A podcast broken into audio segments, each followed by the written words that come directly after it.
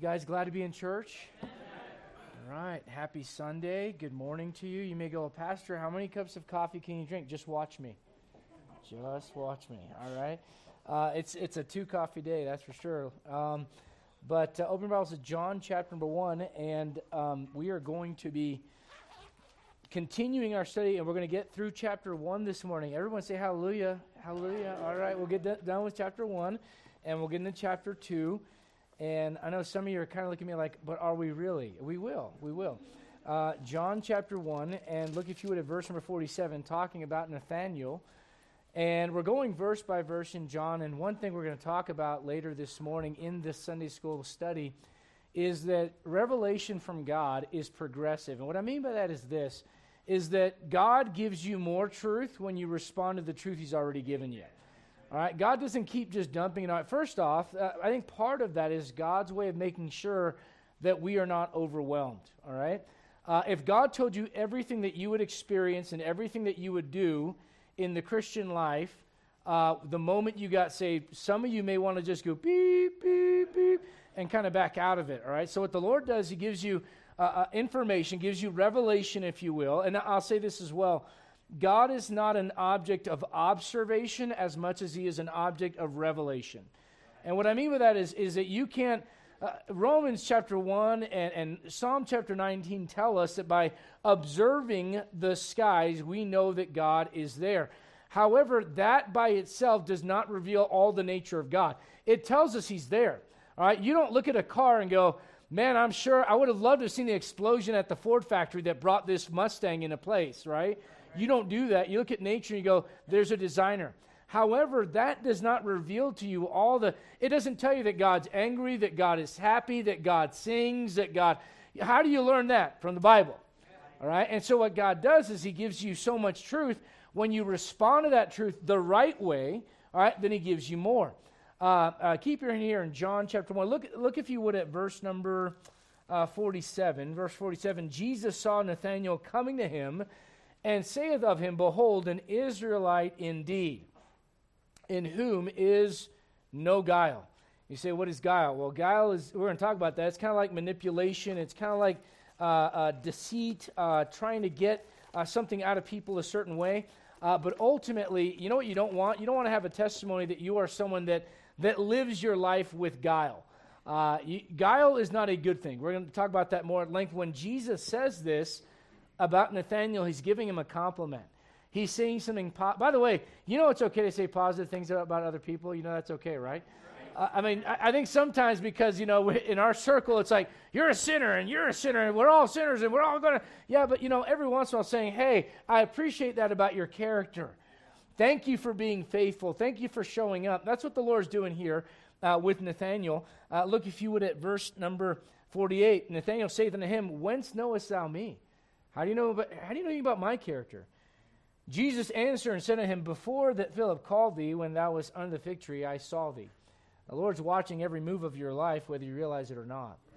Nathanael answered and said to him, Rabbi, thou art the Son of God, thou art the King of Israel.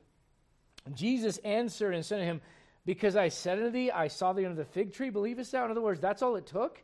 All it took was me telling you I saw you under the fig tree, and, and you're calling me the Messiah? He's like, man, if that's if that does it for you, wait till you see this, right? So so so look what he says in verse 49. Thou shalt see what?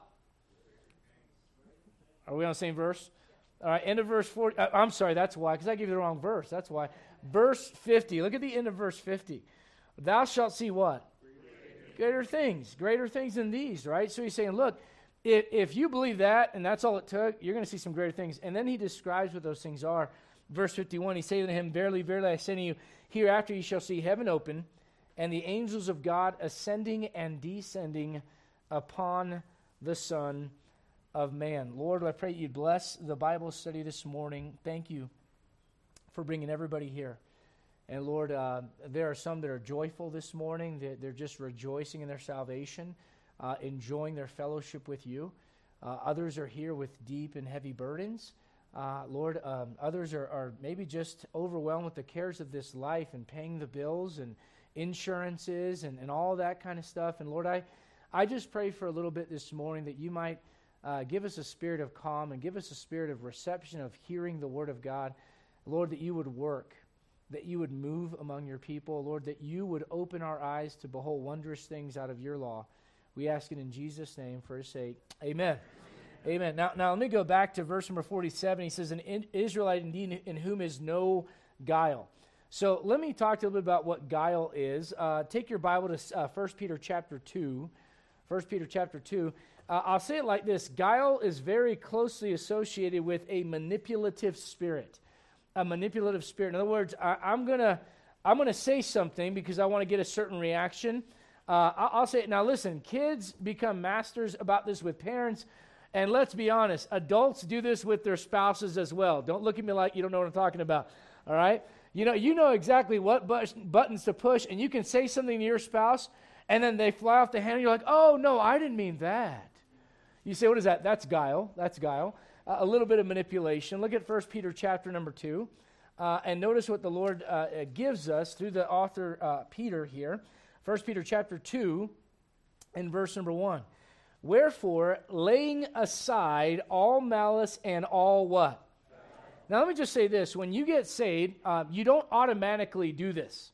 Because if you automatically did this, he would not waste his breath and say, Don't do this. You understand? He would not go out of his way to say, You need to lay this aside in your life if just because you got saved, it was automatically laid aside. Now, look, with the moment you get saved, all of your past sins, all your sins are under the blood of Jesus Christ. But it does not mean that your character is automatically fixed. And if for years you got things out of people by manipulating them just because you get saved, here's what happens when you get saved you start using Scripture to manipulate people. Come on now, let's be real. So, so you got to be careful with that within yourself because what, what it's very closely associated with is the works of the flesh in Galatians 5. He says, laying aside, verse 1, all malice and all guile and hypocrisies and envies and all evil speakings as newborn babes, desire the sincere milk of the word, that ye may grow thereby. Look at verse number 21, same chapter, verse 21. For even hereunto were ye called, because Christ also suffered for us, leaving us an example that ye should follow his steps. Now, what he's talking about is suffering the right way. Now, now sometimes we suffer from what we call, I, I jokingly call stupid tax. We've all been there. You do something, you know it's not a good idea, you do it anyways. Anybody ever been there before? Anybody? All right, and then you pay for it later. But, but when you suffer for the Lord, you put your neck out, you, you be a witness for the Lord publicly, you, you open your mouth at work about Him, you, you say to your family, hey, listen, I appreciate the invite, but I, I don't feel comfortable having my kids around that. And then you get the retaliation. There's some suffering from the Lord. And you know what He says? You want to handle it the right way. So look what He says in verse number uh, 22, talking about Jesus Christ when he was suffering at the hands of men, who did know what? Our, our temptation when we're suffering is to retaliate, and, and the Bible says to be angry and sin not. It isn't that you can never be angry, but when you're angry, make sure it's done for the right motive and it's, and it's not about you in the flesh, because eventually it leads to sin. So he says about Jesus who did no sin, neither was what? Guile found in his mouth. You realize he never manipulated anybody? He just says, here's truth. Some liked it, some hated it. Some responded well, some didn't, some rejected it. But you know what I love about the Lord Jesus Christ? You knew exactly what you were getting. You didn't have this mirage. You didn't have this. Uh, you know, we kind of pick on politicians. You know what politicians really are? They're a reflection of society. Right. Or else they wouldn't get voted in. You understand that, right? So, so, so we pick on politicians, but really the issue is this we live in a very fake and shallow society where if you post a picture of yourself smiling, everyone assumes you're happy. And you could be miserable and dying and rotten on the inside, spiritually and emotionally and mentally, but yet look at me smiling. Therefore, I, you say, what is that? You're, you're living in a society that doesn't know how to deal with reality. So there's so much guile everywhere that you look. And what he says about the Lord is this hey, look, your example, there was no guile found in his mouth. He suffered and he didn't respond in manipulation. You know what that tells me? When I'm going through things, I should not respond to manipulation. Uh, look at John chapter number 2. John chapter number 2. John chapter 2. John chapter 2, you say, why, did, why didn't the Lord, uh, why, why did the Lord do the things that he did? Why didn't he put, uh, how, do, how do I put this? Why is the Lord did not use guile? That's the best way I can, I can frame the question. The reason the Lord did not use manipulation is because he saw that in fallen nature. He saw that in his fallen creation in us. And he says, There's no way I can save them, there's no way I can rescue them if I do what they do. Does this make sense? Does this also not stand a reason as to why we shouldn't be like the world? Right? So look at John chapter 2, look at verse 23. When you're trying to manipulate somebody, it's because you, you've convinced yourself that it's all about people when it's really all about the Lord. Uh, look, look what it says in verse 23. Now, when he was in Jerusalem at the Passover and the feast day, many believed in his name. That's Jesus. When they saw the miracles which he did. But Jesus did not commit himself unto them because he knew what? He knew all men. He knows our nature and he knows that we that we manipulate to get certain things. Well, so you know what the Lord says? I'm I'm not gonna I'm not going to, to in so many words stoop down to sinful nature. The way that they get things out of other people is by manipulating them.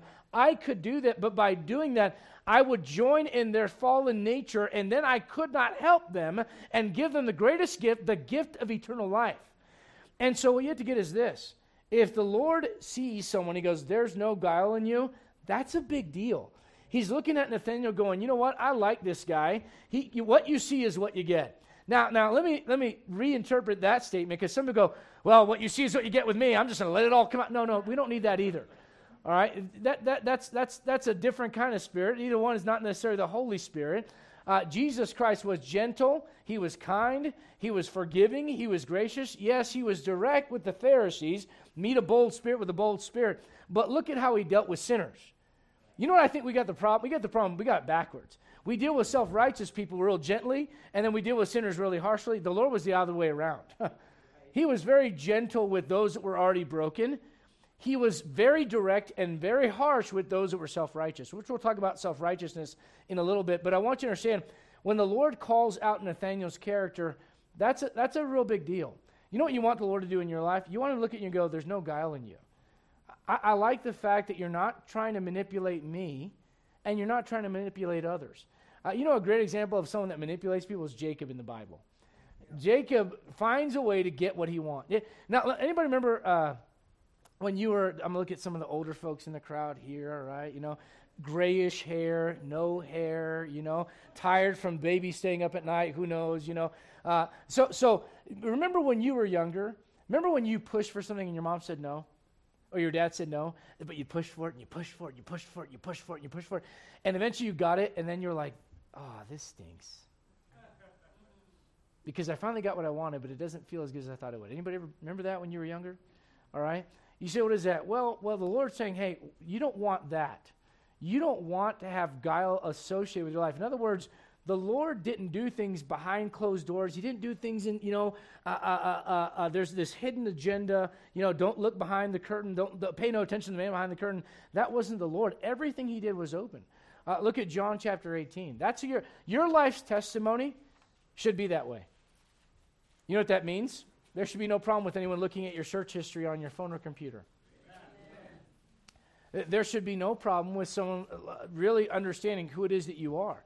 That door should be open. You understand the Bible says if you're a Christian, you're an open letter known and read, an open epistle known and read of all men. Whether you like it or not, people are trying to read the story of your life and see if it matches the testimony of Jesus Christ. And you go, oh, they're not watching. That's what Nathaniel thought. The Lord was watching him the whole time. And people are watching you too. Look at John chapter 18. Look at verse number. Some of you are like, people are watching me. Come on, man. You post stuff all day on Facebook. What do you mean people aren't watching you? Course they're watching you. Look at John chapter 18. Look, if you would, at verse number 19. The high priest then answered, asked Jesus of his disciples and of his doctrine. Jesus answered him, I spake, what's the next word? Openly. I ever taught in the synagogue and in the temple, whither the Jews always resort, and in secret have I said nothing.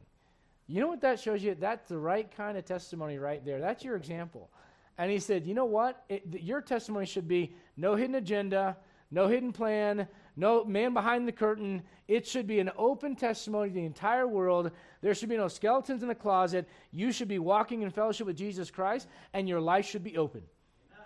and no guile and no manipulation. You say, what is that? That's a great example of character. Go back to John chapter 1. That's what we're looking at. Listen, when you get saved, you don't automatically have your character uh, uh, changed for you. And there are some things, listen to me, that some of us will struggle with more than others. Uh, some people may go, I have no desire to look at things I shouldn't look at online. Yeah, but you have a, a problem with thinking you're better than other people.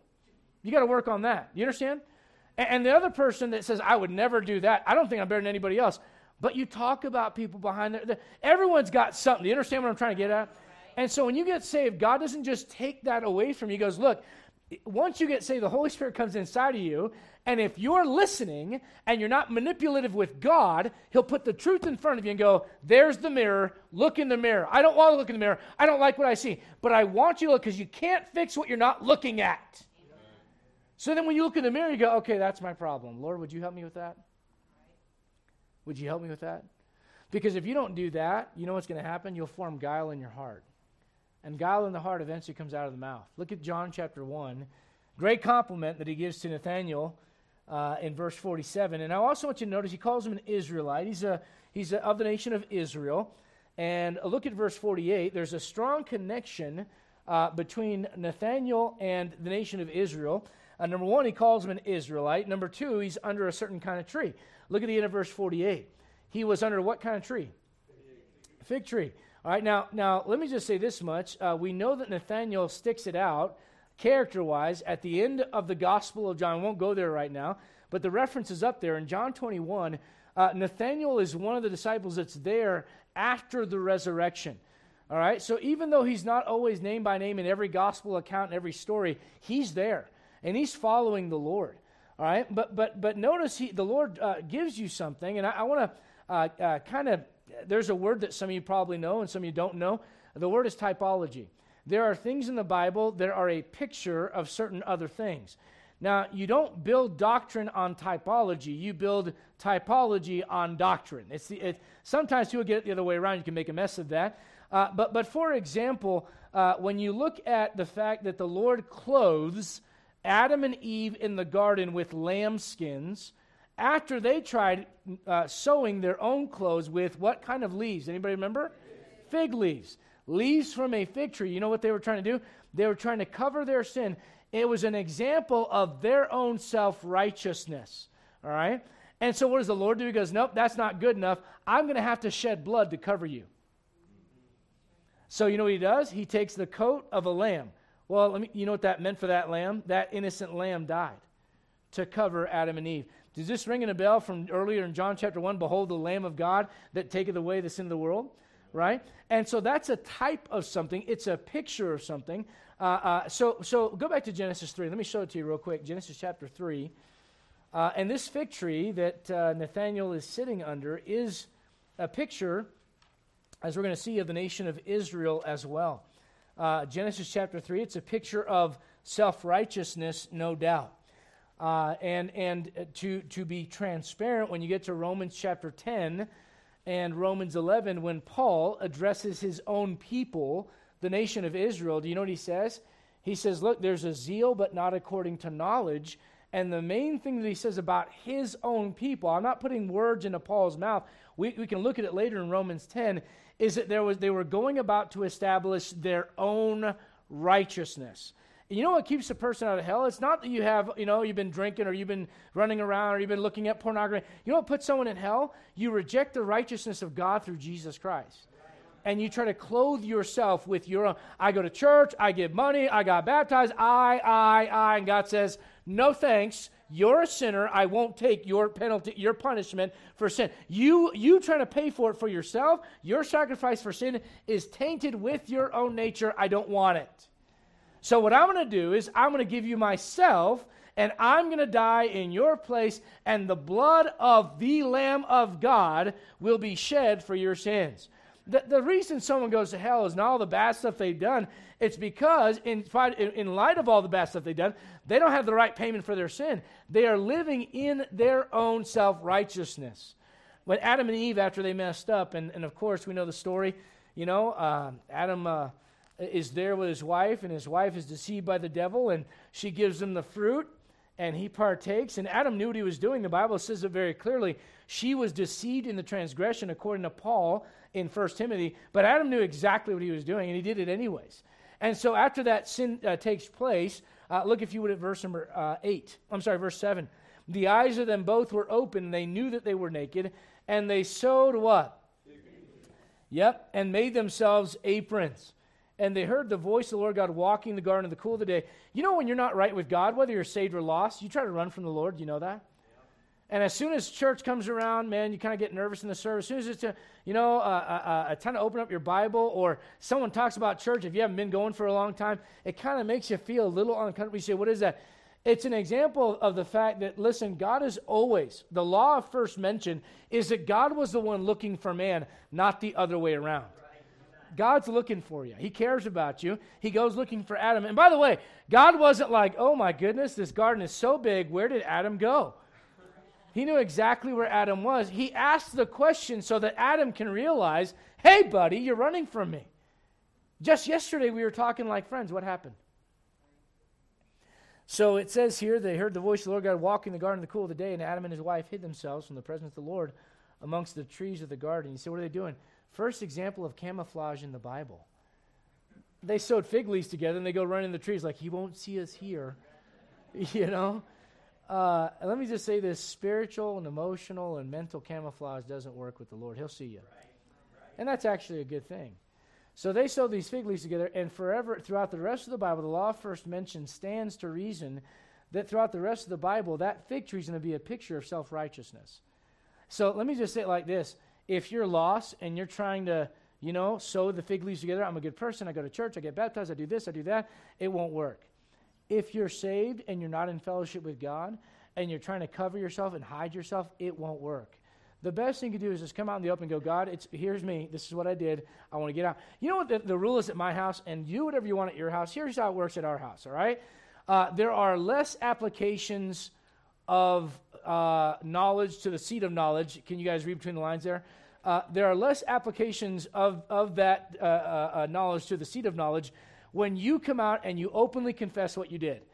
When you try to cover it, this week, um, um, the, the garage door quit working miraculously, Brother James. It was like uh, it was working yesterday, and then all of a sudden it wasn't working, and oh, no one knew what had happened. Has that ever happened at your place? All right. And, and so and so I go to the, go to the the uh, the suspects and I say, uh, "Hey, you were in the garage yesterday. Anything interesting happened? Yeah, we cleaned it. Look at this." I'm like, "Well, that's good.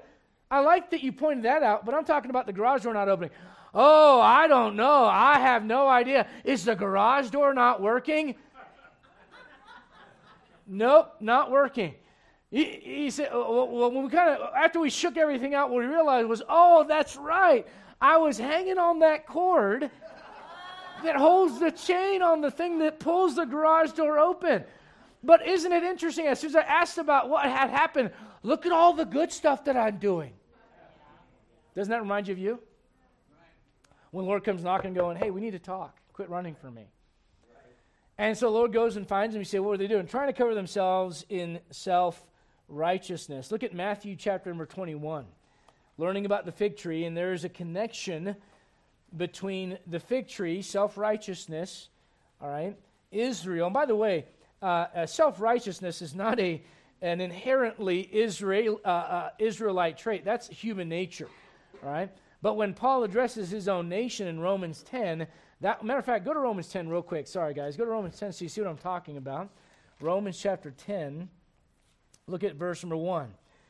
Brethren, my heart's desire and prayer to God for Israel. Do you see who that's for? For Israel. Paul's talking about Israel as a nation. Those that say, oh, no, no, no, that's spiritual Israel, that's the church, that makes absolutely no sense. If you're saved, you already have the righteousness of God. All right? So look at verse 1. Brethren, my heart's desire and prayer to God for Israel is that they might be saved. He's praying for his own people, the Jewish people, to know Jesus Christ as their Savior, for I bear them record that they have a zeal of God, but not according to knowledge. For they, being ignorant of God's righteousness, who is God's righteousness? Jesus Christ. They, being ignorant of God's righteousness and going about to establish their own what? Righteousness, have not submitted themselves unto the righteousness of God. For Christ is the end of the law for righteousness to everyone that what? That believeth. All right? Your, your righteousness today, you gain the righteousness. God gives you his righteousness by your faith in what Christ did for you on the cross. That's it. All right? Now, what I want you to see is this. Paul, when he's talking about his own people, goes, Look, here's the issue. The issue is righteousness. And that's always the issue. When you point out sin in someone's life and they go, You're right, I'm sorry. Nathan goes to David, Thou art the man. And he goes, I have sinned. Samuel goes to Saul, and you messed up. I have not. I have obeyed the voice of the Lord. And he dies a miserable death. What's the difference between the two guys? One responds the right way, and the other one responds in self righteousness. So, so what the Lord does, he tells us, Nathaniel, I like you. There's no guile in you. I saw you. You're an Israelite, connecting Israel, and I saw you under the fig tree, connecting Israel with that fig tree. And he's gonna he's gonna kind of paint a picture for you. Look at Matthew chapter 21. Matthew 21. You know what the Lord does? He curses a fig tree. Look at Matthew 21. Earlier in Matthew, uh, they're warned by John the Baptist that they were to bear fruit under repentance. And that fruit would be found in whether or not they receive their Messiah uh, and the message of the kingdom that is preached there in the Gospels. The gospel of the kingdom. Look at Matthew 21. And look, if you would, at verse 17. He left them and went out of the city into Bethany, and he lodged there. Now, in the morning, as he returned to the city, he hungered, and when he saw a fig tree in the way, he came to it and found nothing thereon but leaves only. Stop. The first time fig leaves show up in the Bible, what are they a picture of? Self righteousness. All right? So he goes to the tree, no fruit, just leaves. Now, let me say this if it wasn't time for the tree to produce, in other words, if it was out of season, that'd be one thing. But it was clearly the time for that fruit to produce, and there was no fruit. So, so look at the response from the Lord in verse uh, number 19. When he saw a fig tree in the way, he came to it and found nothing thereon but leaves only, and said to it, Let no fruit grow on thee henceforth forever. And presently the fig tree withered away. And when the disciples saw it, they marveled, saying, How soon is the fig tree withered away. Now, what you're seeing here is this it's a picture, go to Matthew 24. It's a picture of the fact the Lord came to his own people first. And he goes, Look, I want you to bear fruit, and you bear fruit under repentance by accepting the Messiah. They don't do that. And now you say, What's going on now with them? Romans chapter 11. Blindness in part has happened to Israel. Now, I want to make a real clear distinction because some people, uh, whenever I talk about this, they, they confuse these two things. All right? uh, the way that God deals with nations is not the way that God deals with individuals, okay? They are different.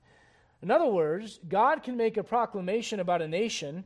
Uh, here's a good example uh, Joshua goes into Jericho, and they wipe out Jericho, and the walls fall down. Is that right? All right, who's the exception to that? Who doesn't get wiped out? Rahab. All right, so there, there's an exception to that because of Rahab's actions based on the truth that was presented to Rahab. Is this making any sense? The, the Israelites come in and go, Hey, we're going to wipe everything out. She goes, I know the fear and dread of you is upon all those that are in the land. And so, you know what? Uh, you tell me what to do, and I'll follow your instructions.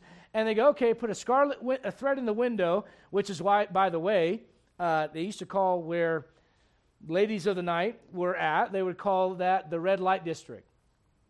Where'd that come from? A scarlet thread in the window. You got the candle glowing at night, and that scarlet thread goes out. It's a red light. And so, does it make any sense? You guys know what I'm talking about? Okay, all right. Um, you guys are really quiet. It's kind of e- earing me out this morning. Um, but kind of freaking me out. Is like something behind me? Is there something to get me? Uh, but, uh, uh, anyways, uh, so, so Rahab is an exception. Everyone else gets wiped out except for Rahab. Well, why? He says, We're going to wipe everything out. Okay, but why doesn't she get wiped out? Well, she responded to the truth the right way. All right? So, so God deals with individuals differently than he does nations. The, the proclamation about the nation of Israel right now is Romans 11. Now, anyone that only hears half of what I'm saying is going to hear God's done with Israel. I didn't say that. As a matter of fact, Romans 11 is very clear. God is absolutely not done with Israel. That's why all the world's uh, current events are going to boil down right back to that part of the world all right? And it's all going to go back to that part, the, back to the, the, the Fertile Crescent where it all started, uh, over there in what uh, was called Babylon, modern day Iraq, that area, Mesopotamia, that part of the world. All right, so, so God's not done with them, but at the beginning of this, of this narrative in Romans 11, he said blindness in part. So what that means is this for the most part, the nation is blinded to the truth of their own Messiah. But if someone from their nation is willing to accept the Lord as their Savior, they can be saved just like anybody else. All right, look, look at Romans chapter number 3 to prove what I'm saying. Romans chapter 3. We'll come back to Matthew 24. I know where we're at. Uh, Romans 3. Romans chapter 3. And look, if you would, at verse, uh, let's see here. The verse, uh, yeah, verse number 22. Uh, verse 21, sorry. But now the righteousness of God, what's the next three words? Without the law. You can't be saved today by the deeds of the law. Uh, I don't kill, I don't steal, I don't murder, I don't lie, I don't, you know, I, I don't take the Lord's name in vain. That's great, but you can't be saved. Your righteousness will never exceed the righteousness of a sinless man. Fair? All right. So that's the standard. Are you sinless? No. Okay, then you fall short. So, so notice what he says here. Uh, being witnessed by the law and the prophets, even the righteousness of God, verse 22, which is by faith of Jesus Christ unto all and upon all them that believe, for there is no what? What does he mean by difference? Look at verse number 9. Look at the end of the verse. He's talking about Jews and Gentiles. The standard today, whether you're Israel or the rest of the world, is no different. It's Jesus Christ. All right? Now, now, in light of that, we have to understand is Israel is, is typified, it's symbolized by the, the fig tree because there's no fruit there, and they were the ones that had the Messiah come to them, and yet the fruit isn't there. But they got the leaves, they got the, the showing of righteousness, but no fruit. All right? Uh, look, if you would, at Matthew 24. Matthew 24, verse number 32. You say, what's the context of Matthew 24? The Great Tribulation and the Second Coming. If you read the entire chapter, that's what you'll get. Clearly, do not have time to read the whole chapter, so we're not going to do that. But look at verse number uh, 32. Now learn a parable of the what? Fig tree, all right? So your, your antenna should go up, all right? When his branch is yet tender and putteth forth leaves, ye know that summer is nigh. So likewise, ye, when you shall see all these things, what are the these things that he's talking about? If you go back to verse 30, you go back to verse uh, 29, tribulation. Uh, you go back to verse 22, talking about the elect of Israel. You go back to verse 24, the false Christ and the false prophets. Uh, all, you go back to verse uh, uh, number uh, 19 and 20 about those that, the warning that's given to those that are living in Israel. All right, uh, look at verse 15, the image of the Antichrist that stands in the temple. This is clearly about the Great Tribulation and Israel. All right, so that's the context. When you see all these things come to pass, look what he says in verse uh, number uh, 32. I'm sorry, verse 33. Know that it is near. What's it? The coming. The coming that's mentioned in verse 30. When you see all these things come to pass, know that it is near. And, and, and notice what he says in verse 34 Verily I say unto you, this generation shall not pass till all these things be fulfilled. And when he says this generation, he's not talking about the one that he's in, but he's talking about the one that would live through that. They would not, in other words, none of the, the, the coming would not happen. His second coming would not happen until all these things came to pass. What was the tree that was mentioned in relation to Israel, leaves being mentioned and all that? What tree is it? Fig tree. All right, so we're learning something about the fig tree and, and what it stands for in the Bible. Look at Hosea, go Old Testament, Hosea chapter number 9. Uh, when you talk about Israel's uh, judgment, uh, Israel's judgment, now you got to understand, Israel will be restored after their judgment. So again, uh, you're looking at stuff in the Old Testament that uh, still hasn't happened yet. All right, Hosea chapter number 9. And look, if you would, at verse number 10. I found Israel like grapes in the wilderness. I saw your fathers as the first ripe in the what? At her first time. So you're going to find throughout the Bible that Israel is connected with that picture. Now, some of the stuff you're reading about in Matthew 24 and in Hosea chapter 9, I want to be very, very clear with you. For those who are sitting in the way back, I'll try to get this up here for you so you can read it. All right. When he's talking about these things, understand here's the cross, here's the church, and the judgment that he's talking about in Hosea 9 and in uh, uh, Jeremiah 8 and Joel chapter 1, it's during this time right here. The church is taken out. This is called the Great Tribulation. And if you have any question about who it's concerning, in Jeremiah chapter 30 and verse 7, it's called the time of Jacob's trouble. That's Israel. Now, what you have going on right now is what we call the church age or the age of grace. People call it the age of grace. And here's what you'll notice about this age God is primarily dealing with people as individuals. That's why it doesn't matter if you're black, white, red, yellow, uh, Jew, Gentile. It's an individual thing about receiving an individual mes- message about your individual sins being forgiven by an individual Savior. Making sense? All right. But what you have for a lot of the Bible in the Old Testament is God deals with the Jews, and then there's everybody else. You read your Bible, you know what I'm talking about. That, is called the, the, the Gentile world, everybody else. All right? When you get over here in the Great Tribulation, you know what it goes back to? Kind of like that. That's why you read so much about Israel in the Great Tribulation, Revelation 12, Matthew 24, and all that. All right, so God primarily is dealing with individuals right now. You receive Jesus Christ today, whether you're a Jew or Gentile, you're saved. Amen?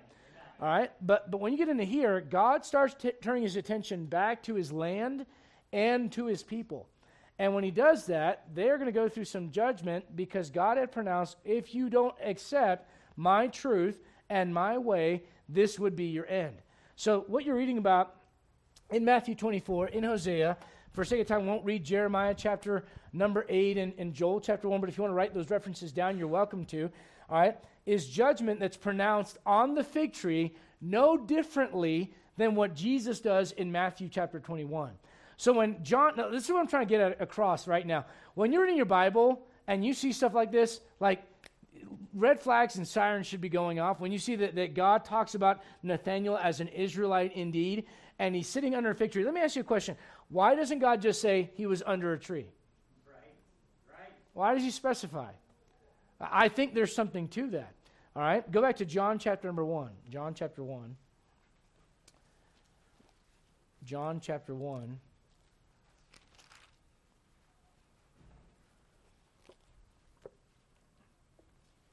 John chapter 1, look if you would at verse number 50. After Nathanael's proclamation of who Jesus is, thou art the king of Israel, right? He calls him the king of Israel. He calls him the, uh, the uh, son of God. Uh, that is his pr- uh, proclamation that Jesus is the Messiah. Uh, and that's a pretty deep statement. Notice what happens in verse 50. Now, Jesus answered and said unto him, Because I said unto thee, I saw thee under the fig tree, believest thou? Thou shalt see greater things than these. Now, I, I want to say this and want to get this across. God is a God of progressive revelation. In other words, God will give you truth if you respond to the truth that you've already been given. Uh, keep your hand here and go to 1 Thessalonians chapter 2. 1 Thessalonians, you know the Bible is the most powerful book in the universe? And the Bible is not less powerful if you don't believe it. It's less powerful for you if you don't believe it. But it doesn't change the nature of the Bible. Uh, you know, just because you say, well, I think there's errors in it whatever else, you know, and by the way, I have learned oftentimes that's not an intellectual argument as much as a spiritual one. Uh, someone doesn't want the Word of God exposing who they are. So if they can delegitimize the Bible, then they can continue doing what they're doing without any kind of judgment on their sins. Does that make sense? Uh, look, look at 1 Thessalonians chapter 2, and look, if you would, at verse number 13. For this cause also thank we God without ceasing, because when you receive the Word of God, which ye heard of us. Let me, let me point something out to you guys. God has and will always use human instruments to channel his word to other people. When someone says, Well, you just learned that from a man, you learn how to walk from people, you learn how to talk from people, you learn how to brush your teeth from people, you learn things at school. Why is it when it comes to spiritual truth, all of a sudden, nope, you just got to be sitting there and then like some light shines down from heaven and then you just know? No, you know the Bible says in Romans 10, how shall they hear without a preacher? All right? So there's nothing wrong with learning from someone as long as that person's teaching you the truth from the Word of God. Uh, Paul says it this way Follow me, be followers of me, as I also am of Christ. The moment that someone that's leading you spiritually goes off of that path, you don't follow them. It's that simple. But it doesn't mean that you don't follow others. So I think it's interesting that, that Paul is pointing out look, we brought you the human instruments brought you the word of God. When someone says the Bible was written by man, well, in the physical sense, yes. But it was inspired by the Spirit of God. And so, and it's also preached by other people. You know what I wish? Sometimes I wish God would have just spray painted in the sky every morning. You're going to hell unless you get saved. And, you know, Romans chapter 10, verse 13.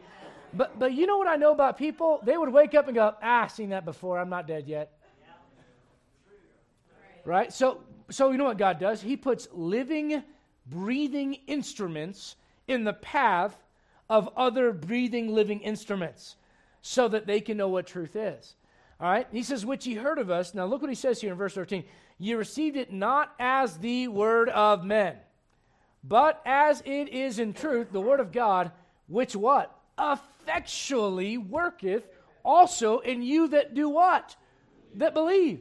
If you want the word of God to work in your life, you've got to start with this. It is not just like every other book.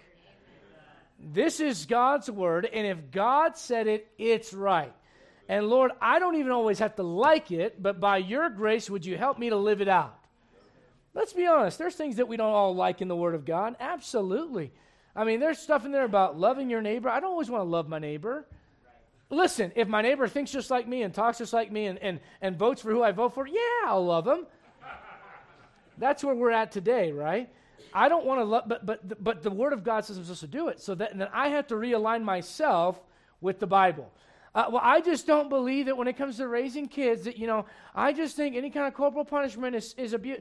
Okay, that's fine. But what does the Bible say? Amen. Right. Amen. Okay?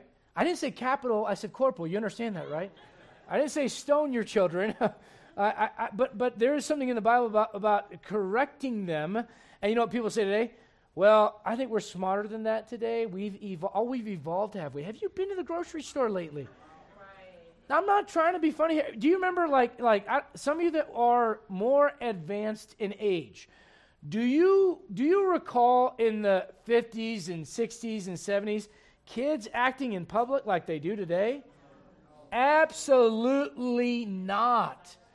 And and do you know why that is?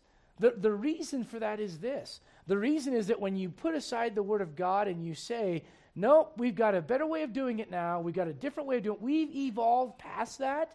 Once you do that, then you know what ends up happening? Then you become God. And you know, it's a dangerous place to be. That's exactly where the whole mess started in Genesis chapter 3. That when you eat of this fruit, your eyes will be open and ye shall be as gods, knowing good and evil. Let me tell you right now, you want God to be God. you don't want to try to be God. That does not work very well.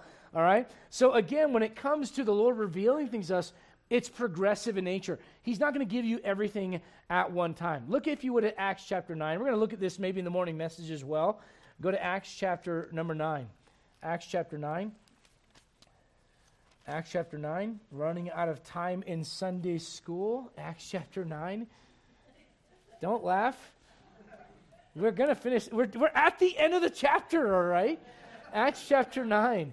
Acts chapter 9. Uh, now, this is Paul, before he's really known as Paul. He's, he's Saul on his way to Damascus. And I, I just, to me, I don't know about you, never just read your Bible in like this boring manner of just reading it. Like, think about being in the story. Yeah. Imagine you're, you are Saul, you're going to round up Christians and take them to jail because they're not adhering to the faith as you see it. And then this light shines from heaven. It literally knocks you down on your can. And then you start hearing God talk to you. What are the things going through your mind? Well, well here's what's interesting to me. Look at Acts chapter 9 and uh, verse uh, number uh, 6. And he, trembling and astonished, said, Lord, what wilt thou have me to do? And the Lord said unto him, Arise and go into the city and it shall be told thee what thou must do. Now, I don't know about you guys. If I'm Saul, I'm like, can you just tell me now? I mean, this is kind of cool. You're talking to me. You're God. Can you just, can we cut out the middleman, right? So you know what he does? The Lord sends him to this guy Ananias, and then Ananias tells Saul what God told Ananias to tell Saul. Lord, could we just cut it out? Why did you have me do that? I think there's some value in this. And here's the value God wants to see if you're willing to do what he says. Yeah, right. Yeah, right. And if you're, even if it doesn't make sense, and if you're willing to do what he says when it doesn't make sense, then he'll give you some truth. And when you do it again, he'll give you more, and he'll give you more. People come all the time and go, I don't know the will of God for my life. I'm not sure about this. Okay, let's stop right now. Are you reading your Bible, and are you in fellowship with the Lord? Well, I haven't read my Bible in a month. Okay, why don't we start with that? Are, are, are, you, are you in fellowship? Are you talking to him daily? Well, not exactly. I mean, I pray over my food when no one's watching at work. Does that count? Right? No, we're talking about fellowship with the Lord. So, in other words, God is going to give you as much truth as you are willing to receive in that moment. When you respond to that truth, you know what He'll do? He'll give you more. I, I did not, listen, I'll tell you this God did not come and go, you're going to put a, a church on the side of a bank and uh, you're going to have this person come and then this person come. And you know what God said? Go. Well, where, how are we going to do this? Uh, uh, mm, go. All right, well, Lord, the only place I have right now is my house. Sounds good to me. And then, you know, the, little by little, you say, what is that? That's progressive revelation. As you learn the Word of God, all right, just be, let me give you this, this, this thought in closing. Be willing to do what God's already shown you to do that which is kind of gray and fuzzy, all right, will become more black and white if you accept what is black and white in front of you right now. All right? So, so the Lord tells him you'll see greater things than these. You say, well, what, what illustration does he give? Go back to John chapter 1 and we'll be done. John chapter 1. I might run some more references next week, but we're officially done with chapter 1, and that's all I'm going to say about that. All right, John chapter 1, look if you would at verse 51 the greater things that he would uh, see is described in verse 51. The heavens opened, and the angels ascending and descending on the Son of Man. Well, let me ask you something. Did, did Nathaniel ever see that? Not that we can see in Scripture. So is God mistaken? Or is the Lord talking about a future event that Nathaniel would eventually see? And I think that's the ticket. We'll look at that next week. But uh, in Matthew 25, don't turn there because we're done. But in Matthew 25, uh, there's reference every time he talks about the second coming. Almost every time, you'll hear you'll see a reference to the angels that come with him, and so that's what the Lord's talking about there. But practically for your life, uh, the Lord is going to give you more and more truth if you're willing to accept it little by little. Let's go ahead and stop there. Let's stand. We'll have a word of prayer and be dismissed, and we'll take about a 10 minute break. Brother Eric, we'll start singing at five after. If that works, all right. And we'll let the kids come up from Sunday school and get into our morning service. By the way, get some coffee, get some fellowship, bathroom there, bathroom downstairs, and uh, stretch a little bit. And uh, we'll meet back here at 5 after. Let's go Lord in prayer. Brother Chad, good to see you. There's our, our, our resident farmer out in the thriving metropolis of Byers, Colorado. All right, brother, if you, you close this out in a word of prayer.